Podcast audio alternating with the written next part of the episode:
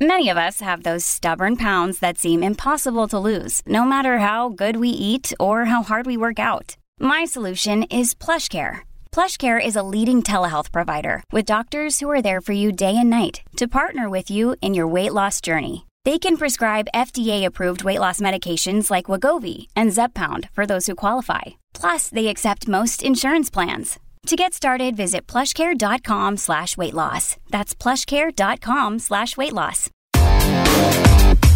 Big stories, big guests, the big picture.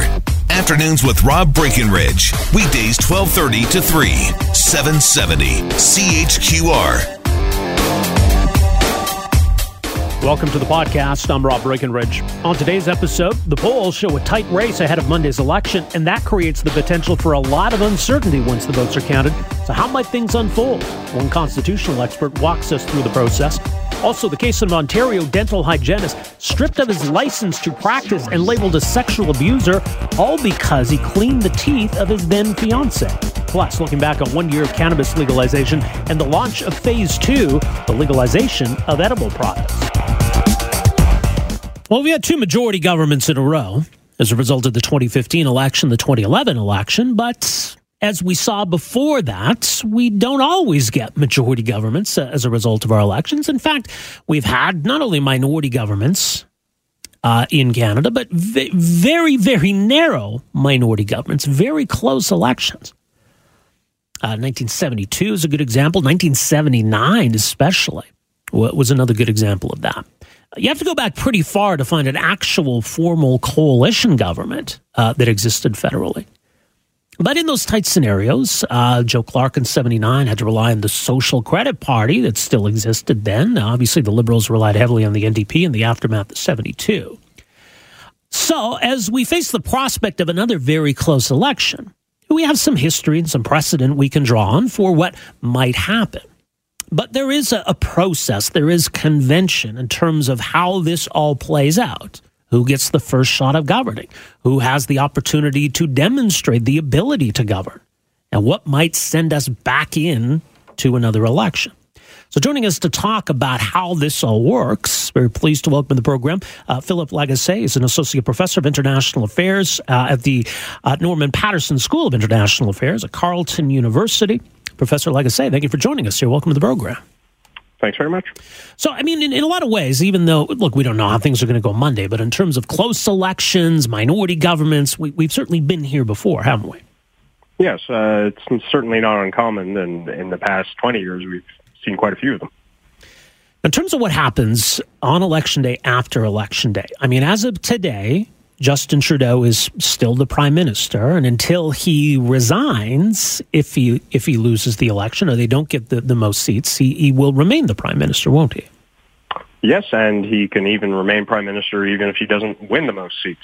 So uh, that's where it can get interesting. Even if uh, Andrew Scheer's Conservatives win the most seats, if uh, Prime Minister Trudeau feels that he can still continue governing with the support of either the NDP or one of the other smaller parties, he can stay in office and try and test confidence in spite of the fact that his Liberals might come in second. Right. And that's interesting because I think maybe people assume that we have some kind of procedure where we declare a winner or we, we have a referee raising somebody's arm. That That's not how it works, is it? No, the referee is the House of Commons, and the House of Commons only meets sometime after an election. And really, it's uh, it's whether or not a prime minister can maintain confidence that ultimately matters constitutionally. Now, by tradition, uh, typically, as you mentioned, uh, the party that wins the most seats is traditionally the one that governs. And as we've seen in past minority situations, even very close elections, uh, a, a, prime minister who does not win the most seats will typically announce defeat their defeat on election night and give the leader of the party with the most seats a chance to form government. But that doesn't always have to happen, and we have the, the precedent from 1925 with Mackenzie King, who decided to keep uh, governing in spite of the fact that his party had come in second. Uh, but when we have a clear majority, a clear mandate, like, like in 2015, where uh, the incumbent lost, the Liberals won a majority of the seats, uh, is, is that still a case, though, where uh, the incumbent recognizes the results and, and basically resigns, concedes? Right. So we have a transition to go through. So they'll, they'll announce on election night that they concede defeat. They will then signal to the Governor General their intention to resign. Then we enter into a transition period where the Prime Minister remains Prime Minister in a caretaker capacity, and then the leader that's been commissioned by the Governor General to form government becomes the Prime Minister designate. And over about two to three weeks, they have uh, uh, time to transition, form a cabinet, meet with senior officials, and then they are officially sworn. Uh, and the, the former Prime Minister resigns that same day, the next hour uh, the new prime minister is sworn in, as is the new cabinet. So, if we have a situation where it's very close, if, if, the Conservatives had slightly more seats than the Liberals, but the Liberals still thought they, they could they can govern, th- does the incumbent get first crack? Is is that a tradition? Is is that a written rule? Uh, the the incumbent gets first crack simply because legally they're prime minister until they resign or are dismissed. And the convention is that the governor general will not dismiss a prime minister who intends to see if they can secure confidence. So it's really up to the the prime minister. They have the full legal right to meet the House of Commons. Um, it, it's simply a function of their office. They they mm-hmm. remain in office until they resign or until they're dismissed. And if they choose not to resign and face the House of Commons, then they have the, the authority to do so. What are the obligations then about testing confidence? Is is that expected to happen as as soon as as Parliament is sitting? Well, yes. I mean, so so you'll elect a speaker, and immediately after electing a speaker, you'll go to a throne speech, and the reply to that throne speech is considered a confidence vote. We saw this in, in 2017 in, in British Columbia when Christy Clark uh, was reelected with only, about, I believe, a one or two seat uh, margin right. over the NDP, and she lost her throne speech and went to the lieutenant governor, requested a dissolution of parliament. That was refused, which meant that Clark had to resign, and then Horgan was called to form government. Uh, and by requesting a dissolution, she was basically seeking another election. That's right, and uh, that's where uh, the Crown's discretion comes in. And the Lieutenant Governor in that case said, "No, I mean the NDP and the Greens have uh, arrived at an agreement, and given how close the election just was, we're we're going to give them a chance." Uh, so, in a situation where, in this case, then the the opposition, the Conservatives, have slightly more seats. If the Liberals aren't able to command the confidence of the House, the Conservatives could say to the Governor General, "Then let us have a crack." Well, only if the prime minister uh, loses confidence. Right, right? at that point, so after losing a vote, yeah. That's right. So if, if Prime Minister Trudeau uh, decides to stay on despite not winning uh, most seats, he loses the, the confidence of the House, let's say, as soon as it comes back. He then has a choice. Does he even bother requesting a dissolution or does he simply resign? In either case, and in all likelihood, if there's another party that has more seats, the Governor General will decline a request for a dissolution and call on Mr. Scheer. Uh, the situation then in, in, which we would be into another election, I, I, guess that would either be if, if for some reason the Conservatives said no, we, we don't think we can either. Let's let's have an election, or if then not only the Liberals lost a vote, but then the Conservatives lost a vote, we would we would be into an election in all likelihood then, wouldn't we? Right. So if uh, if Prime Minister Trudeau attempts to maintain confidence, he can maintain confidence. Uh, then, uh, if Mr. Scheer becomes prime minister and he then fails, and this can be anywhere between you know six to nine months uh, after two governments have tried and they simply can't make it work, then we, in all likelihood, would end up in an election. So the scenario of a coalition government, then that's the kind of negotiation that would occur between election day and, and whenever Parliament sits. That if uh, a party feels as though they can maintain confidence of the House if they get these formal agreements, that would typically be when, when those sorts of things would be worked out. Right. So uh, any government that's in a minority situation has about three choices. They can try and just do it ad hoc, so they work on a kind of case by case basis. So you would, leading up to your throne speech, speak to one of the other smaller parties and see if they could at least support your throne speech, and then subsequently your budget. If you, if it's very tight, as we saw in BC, and any vote it can be very close, then you want to negotiate a more formal agreement, a confidence and supply agreement, where you, you lay out clearly of when people are going to vote for you and where they can disagree and what matters will be considered matters of confidence. The third option is a formal coalition, as we saw in 1999 in, in Saskatchewan, where you actually bring uh, members of another party into your ministry, so they are ministers, and therefore you're you're kind of falling together or standing together. Right, but we don't see that. That that's much more rare at the federal level, isn't it? It is because it's uh, there's a lot of disincentive on the part of all parties to get involved in the formal coalition. It, it kind of works to, to every party's advantage, more or less, to either do it on an ad hoc basis or to do it uh, through a confidence and supply agreement. Right, because I guess what we saw after 2006, what we saw after 2008, was the conservatives basically going with the ad hoc option then. Right. The ad hoc option allows the governing party to kind of divide and rule. So they, they have lots of different parties that they can work with, and they know that, you know, right-leaning parties will tend to support them on certain things, left-leaning parties will support them on others.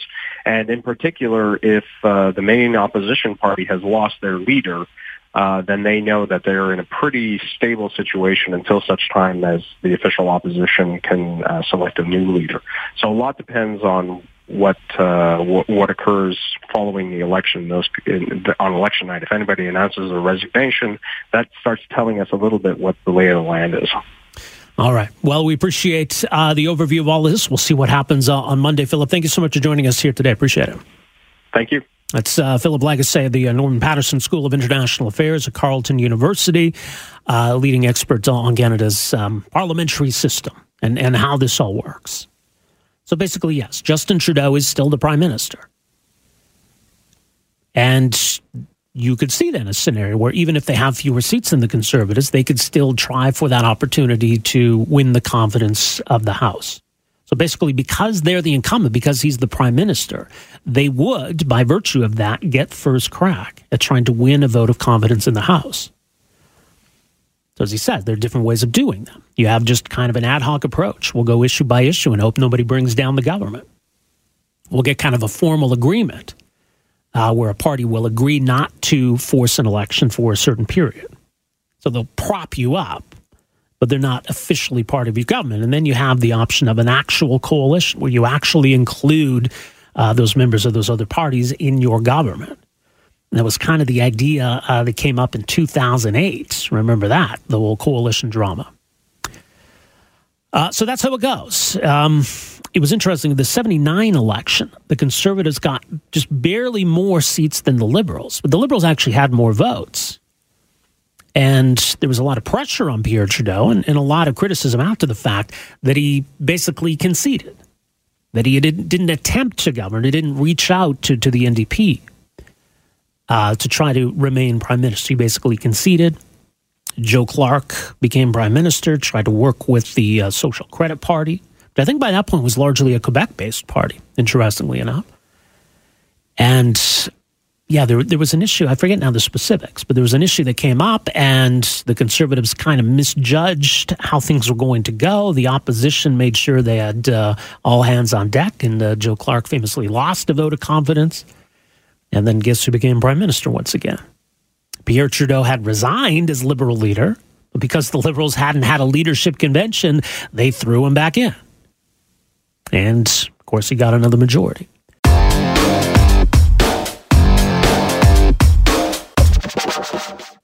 Imagine for a second, if you will, uh, if you're a plumber uh, and uh, your your girlfriend or your boyfriend, you don't live together, but you're in a relationship, and they call you up and say, "You know, I got a huge problem. Uh, you know, the the kitchen's flooded, big, big, big plumbing problems." You you wouldn't think twice about going over there and fixing it. Imagine you're a, a tattoo artist. Would you think twice about giving your boyfriend, your girlfriend, a, a tattoo if they wanted one? Or your hairstylist?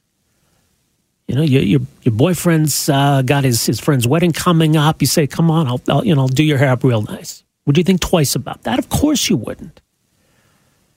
Now imagine not only getting in trouble for that, but being labeled a sexual abuser for doing that. Well, that's the situation that Alexander Tanase found himself in. He's a dental hygienist. So what he does is clean people's teeth. Now, I think people would acknowledge that in, in some circumstances, there are professions where the professional should not be in any kind of a sexual relationship with the client or the patient. But what happened here is that Alexandre Tanase was working as a dental hygienist in Ontario, was mistakenly informed that it wouldn't be a problem if he cleaned his wife's teeth, or his fiancee at the time is now his wife. He did, and that was against the rules. The rules being that you cannot be in a sexual relationship with someone then who is considered a patient, and consent is irrelevant. So, under these rules, Alexander Tanase, because he cleaned his fiance's teeth, was labeled a sexual abuser and had his license to practice revoked. Revoked altogether. He wasn't suspended. He wasn't fined. He was basically told he could never be a dental hygienist again. It's, it's insane. It really is especially since the College of Dental Hygienists seems to concede this is the same body that's punishing this guy, seems to concede that it doesn't make sense to consider that sexual abuse. In fact, it was recently an exemption brought in for dentists, which makes this even all the more outrageous. It's a bit of a victory this week uh, for this guy who's just been through hell. He will get to practice while his case is going through the courts. Joining us uh, for some further thoughts uh, on, on, where things stand and where things go from here is uh, Seth Weinstein. He is uh, the lawyer uh, representing uh, Alexander Tanase. He's a partner with Greenspan Humphrey Weinstein in Toronto. Seth, thank you so much for joining us here. Welcome to the program. My pleasure. Thank you. let's start with the latest developments. What, what's happened this week? Alexander is going to be able, for now, to to return to practice. Well, tell us a bit more about this decision.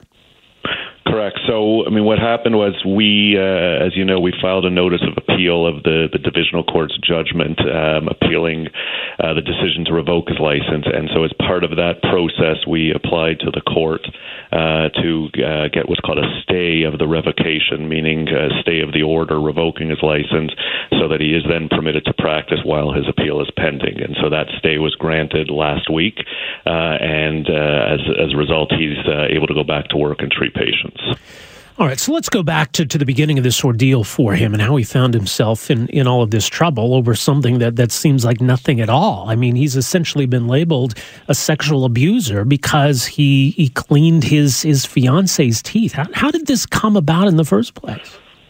Well, the, there's a long history to it, and the, the long history is that he, um, so his his now wife was a patient of his before they engaged in before they got together, and uh, and once they got together, he uh, he dutifully stopped treating her because he was not permitted to treat uh, you're not permitted to treat anybody you who you have a concurrent sexual relationship mm-hmm. with. So he did all the right things, and then was told um, that the, the, the College of Dental Hygienists had passed a spousal exemption uh, that would allow hygienists, uh, like dentists are able to do in Ontario, would allow hygienists to treat their spouses as well. And so it was an exemption to the the man the the the rule that you can't have a concurrent sexual relationship with the patient. And so as a result of that information, he practiced. And the problem was that unlike the dentists, uh, the College of Dental Hygienists in Ontario,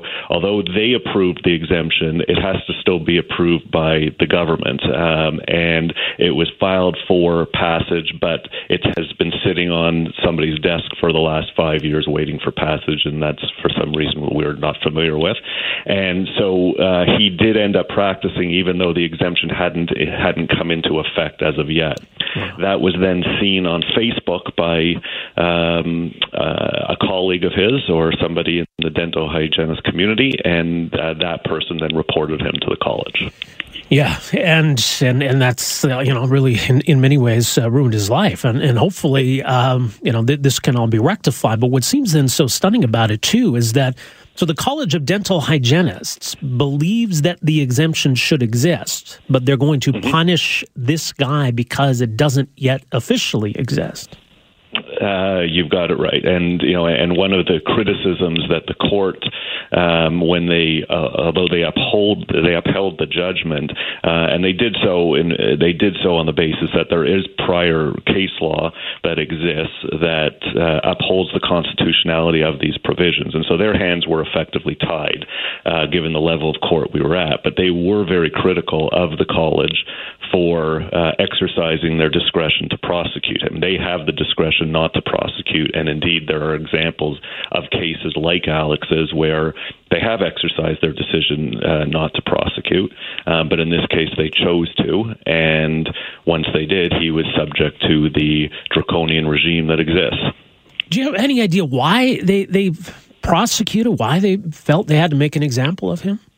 I, have no idea. Uh, they're not required to uh, justify their decisions, and uh, and so I have no I have no explanation as to why they uh, elected in these circumstances to do so. There are other examples where they have done so. There is another hygienist that I am that I know of um, um, who has simil- was similarly prosecuted by uh, by the college, but um, but as I said, there is there are examples where they haven't exercised that discretion and um, and allowed the, the hygienist to continue to practice. So, what, what's been the impact of all of this on Alexandria? It's been terrible. It's it, as you said earlier. It's you know it's effectively destroyed his life. He's uh, he is in financial ruin. Um, he you know the, the, the difficulty is when you when you uh, litigate these issues, you are liable for the costs of the other of the other party. Uh, in this case, the College of Dental Hygienists. So he's uh, he's facing facing financial ruin. He's obviously, um, if this up, if this is upheld, he'll be unable to practice and uh, and suffer significantly as a result of that. And I mean, you know, he's been labeled, as you said earlier, a sexual abuser. And although some are familiar with the circumstances, not everybody will be when they if they search his name and uh, and find that he's been that he's lost a license for the sexual abuse of a patient, which is the furthest thing from the truth in terms of what he actually did. Yeah, I suppose it's some solace to him. There, has been a tremendous uh, outpouring of support from the public. What, what has that meant to him? I, that meant um, everything to him. I mean, that's really allowed him to to forge ahead, and I think he was really uh, taken aback by the by the public support, and he's uh, he's very grateful for it. Uh, it's allowed him to sort of keep his spirits up, and he's hopeful, uh, as I am, that this this support will result in change at the legislature that will get this exemption that is that is there waiting to be passed to, to get to actually get passed. Yeah, I mean, no one else should ever have to go through this, but in the meantime, but what is he hoping for? Does he just does he want to return to practice? Does he want to be able to keep working as a dental hygienist and maybe start to try to put this behind him? He would that would be his ultimate uh, goal is to continue to practice. And you know he doesn't want to be the the pioneer who who who got the who who succeeded in in ensuring that the spousal exemption was passed. But you know at the end of the day what he wants is uh, the ability to do what he loves to do. And he really is passionate about his practice and passionate about his patients. And ultimately that's where that's what he wants his focus to be on. All right. So being able to practice again that's a big step. What what happens next year what's the next step so the next step is we um, have to file our uh, our arguments in support of the it's uh, in support of the leave application, meaning we have to get permission from the court to uh, to appeal. That's what leave. So we have to seek leave. That's what leave is, and so we have to file those written materials. Once that happens, uh, if leave is granted, then we have the opportunity to make oral arguments before a panel of the Ontario Court of Appeal um, and hope that we uh, can achieve uh, the result that Alex really wants. Um, so the next step is the filing of the material and then hopefully an oral argument before the Court of Appeal. Well, let's hope so. Seth, thank you so much for the update. Appreciate making some time for us here this afternoon. My pleasure. Thank you. That is Seth Weinstein, Toronto based lawyer representing uh, Alex Tanase in this case, this Ontario dental hygienist who was labeled by the College of Dental Hygienists of Ontario to be a sexual abuser and had his license revoked. And again, compounding the insanity of this story, in 2015, that same college approved a regulation to exempt spouses from the sexual abuse provisions, but it hasn't yet been passed into law. So the same college that has endorsed the exemption is the same college that is destroying this guy's life. I mean, it just, it is so infuriating. It really is to see somebody go through hell for no reason at all. There is no victim here. He did nothing at all wrong.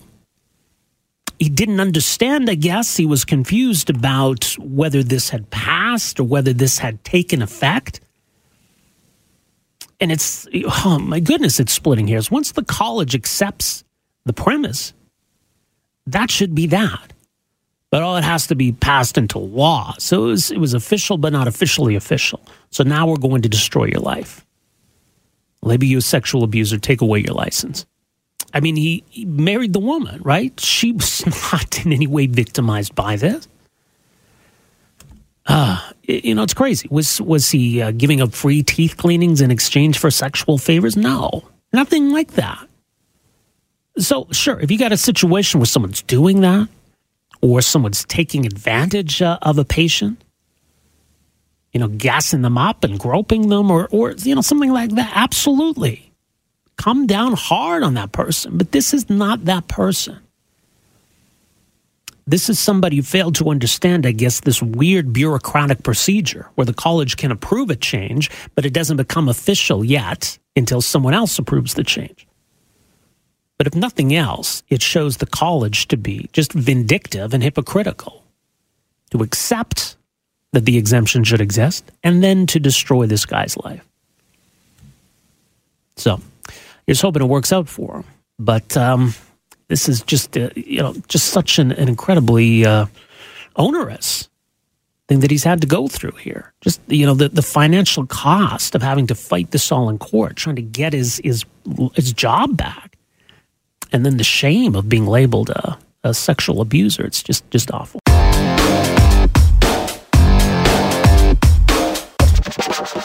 So, big day tomorrow. It is the uh, anniversary of cannabis legalization, an opportunity to kind of reflect on the change that that ushered in and how smoothly, or in some cases not so smoothly, this was all implemented.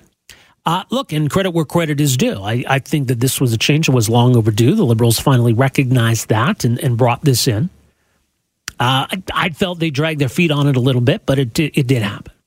Uh, now, I also think that there were some some unnecessary uh, red tape at the federal level. I think some of that was compounded as well by the approach that certain provinces, provinces took. I think Alberta largely got it right. I think Alberta's a lot further ahead than most other provinces. Uh, so I think uh, that speaks to to the uh, amount of say the provinces had over how this uh, all was rolled out. Uh, but on the whole, I mean, it, it was a positive change. And I think a lot of the uh, alarmist talk about how the sky might fall after legalization, none of that really panned out. Now, the other thing that that um, tomorrow represents is a further change in legalization. Edibles will, for the first time, be legal, but don't expect to see them in stores anytime soon. Again, this gets back, I think, to the issue with some of the red tape that's affected the industry uh, and how quickly uh, license holders were able to to turn things around once they got direction on edibles uh, to get these products on the shelf. It's probably going to be a few months still. Anyway, joining us uh, for some thoughts on all of this, pleased to welcome to the program D- uh, Deepak Anand joins us, CEO of Materia Ventures, a cannabis uh, industry analyst. Deepak, thanks so much for joining us. You're welcome to the program. Thanks for having me again, Rob. All right, so let's start with the edibles question. Uh, tomorrow represents a, a, change in their legal status, obviously, but what kind of change are people really going to notice tomorrow? Absolutely. So, uh, in, indeed, I echo some of your comments on kind of what we've gotten right so far. Um, uh, so, I'm going to focus a lot of my comments on sort of you know what's what's to come and perhaps some changes that we can make. Uh, but tomorrow, what happens is officially um, Cannabis 2.0 kicks in, and what Cannabis 2.0 is the inclusion of not just edibles but also beverages and topicals and other products uh, that are non-dried cannabis or cannabis flowers uh, or or cannabis oils that have existed so far in the market are technically uh, allowed to go online. But as you alluded to, there's still Health Canada still requires licensed holders to be able to apply to Health Canada to, for approval to be able to sell these new product forms. Uh, and what that means is that whilst, you know, Cannabis 2.0 goes live tomorrow, we might not see products that are topicals or edibles or beverages physically launched until December. Um, and that's you know related to the bureaucratic process that Health Canada currently uh, has in place for for approvals of these products. Right. And so there, there are some pretty strict rules in terms of the kinds of edible products companies can create, the sort of packaging that, that they have to be included in. Um, tell us a bit more then about what, what it is that companies are having to work around when it comes to these rules.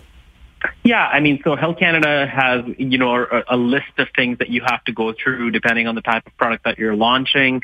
Uh, you know, just because cannabis is legal doesn't mean that it can be actually included in everything.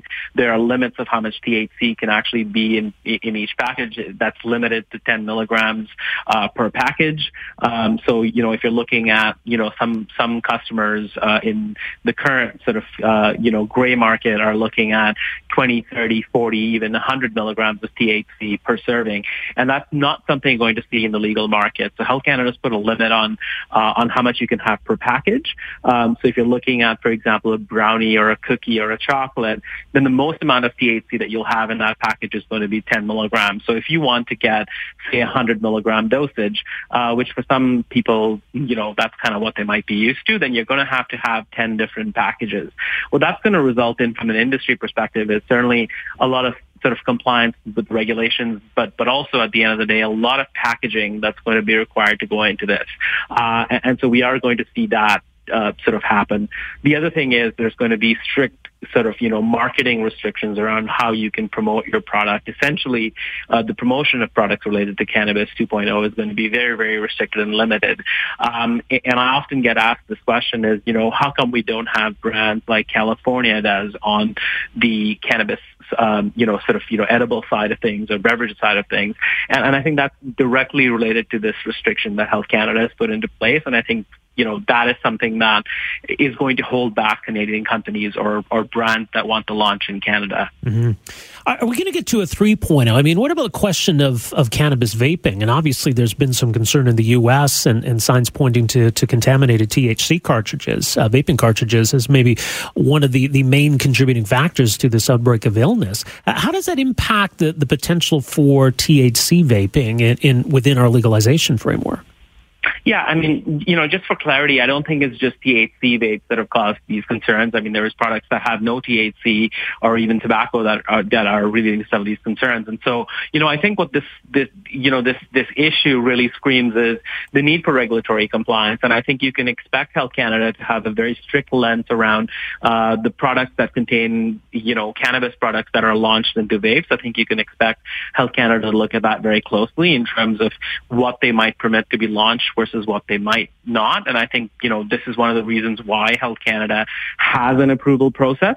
I think companies that are license holders that are, lo- you know, looking to launch vapes related to either THC or CBD might expect to go through, you know, a, a sort of a more heightened approval process where Health Canada is going to, you know, look at this very, very carefully. Mm-hmm. And, and this is one of the things that, Rob, you know, this doesn't exist in the U.S. because the federal government continues to ban it. So I think this is, this is really an opportunity for Canada to, uh, you know, lead and show some demonstration on, on, on how we're looking at regulating this. Uh, but this is kind of what, you know, we're seeing a lot of American companies kind of scream for is the need for regulation. Mm-hmm. And I think you can expect that in Canada. I think you will expect more uh, sort of, you know, uh, sites on, on how we go about approving these things. Yeah, and, and, just Deepak, some some thoughts on kind of where we're at a year after legalization. We touched on it at the outset, and I mean, I, I, think here in Alberta we're a lot further along. There's still provinces where it's it's very difficult to find a retail location to actually buy legal cannabis. So, in, in some respects, we come a long way. In other respects, maybe we got a long ways to go. Yeah, you know, it's funny. I was listening to you kind of, you know, make your introduction on on how we've gotten things right, and certainly there's been a lot of progress. I think cannabis legalization has been uh, a significant process that we've made from a public policy perspective as as it relates to a shift mm-hmm. in mindset. It's probably one of the greatest things that we've done as a nation in in a very long time. So certainly something to be applauded there. On the flip side, you know, I live in BC and, you know, from a BC perspective, I can tell you, uh, I don't think people would, you know, fairly agree with that comment that it's been great. I mean, there's still a number of hurdles that you see in BC relating to uh, selling of cannabis through retail stores. And I mean, you know, BC, you know, does have a place as the cannabis capital of at least Canada, uh, if not North America. And it's, it's quite unfortunate to see that uh, a lot of the, the BC companies and entrepreneurs and, you you know, haven't been uh, able to transition into the system. Whereas just not too far from us in Alberta, it's, it's, it's a whole different picture. I think Alberta is probably the role model for cannabis retail legalization across Canada. I'm not even going to talk about Ontario and in terms of the absolute disaster that that process has been from a provincial government perspective. I think finally yesterday we're seeing the Ontario cannabis store say that they're looking to, you know, open up the privatization model. In my opinion, that should have happened a long time ago. So certainly, uh, you know, great for Alberta, significant moves in Alberta, but but probably not the same story in BC and certainly not in Ontario. All right, Deepak, we'll leave it there. Thank you so much for making some time for us here today. Appreciate it. Thanks for having me. That is uh, Deepak Ganandia, CEO of Materia Ventures, uh, cannabis industry analyst. Some thoughts from him on what changes as of tomorrow and uh, taking a look back at what's changed since October 17th of last year. Thanks for downloading and listening to the podcast. Don't forget to subscribe, rate, and review for free at Apple Podcasts, Google Play, or wherever you find your podcast. You can also find me on Twitter at Rob Breckenridge. You can email me, rob at 770chqr.com. Talk to you next time. Afternoons with Rob Breckenridge, starting at 1230 on News Talk 770 Calgary.